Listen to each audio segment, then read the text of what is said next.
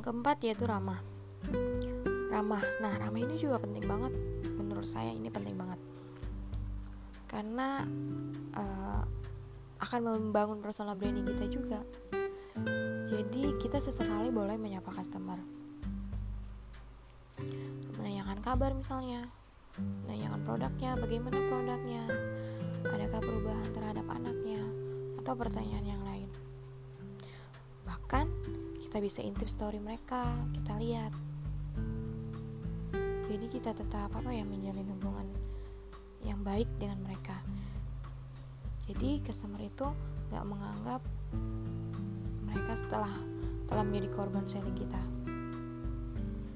Kenapa korban selling? Wah dulu aja nih pas belum beli uh, rajin banget. WA segala macam bla bla bla seperti itu. Terus kita juga harus ramah terhadap calon customer kita meskipun mereka tidak membeli produk kita atau belum membeli produk kita.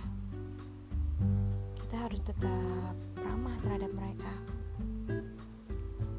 Karena bisa jadi apa ya? Ramah ini juga mendatangkan rezeki buat kita.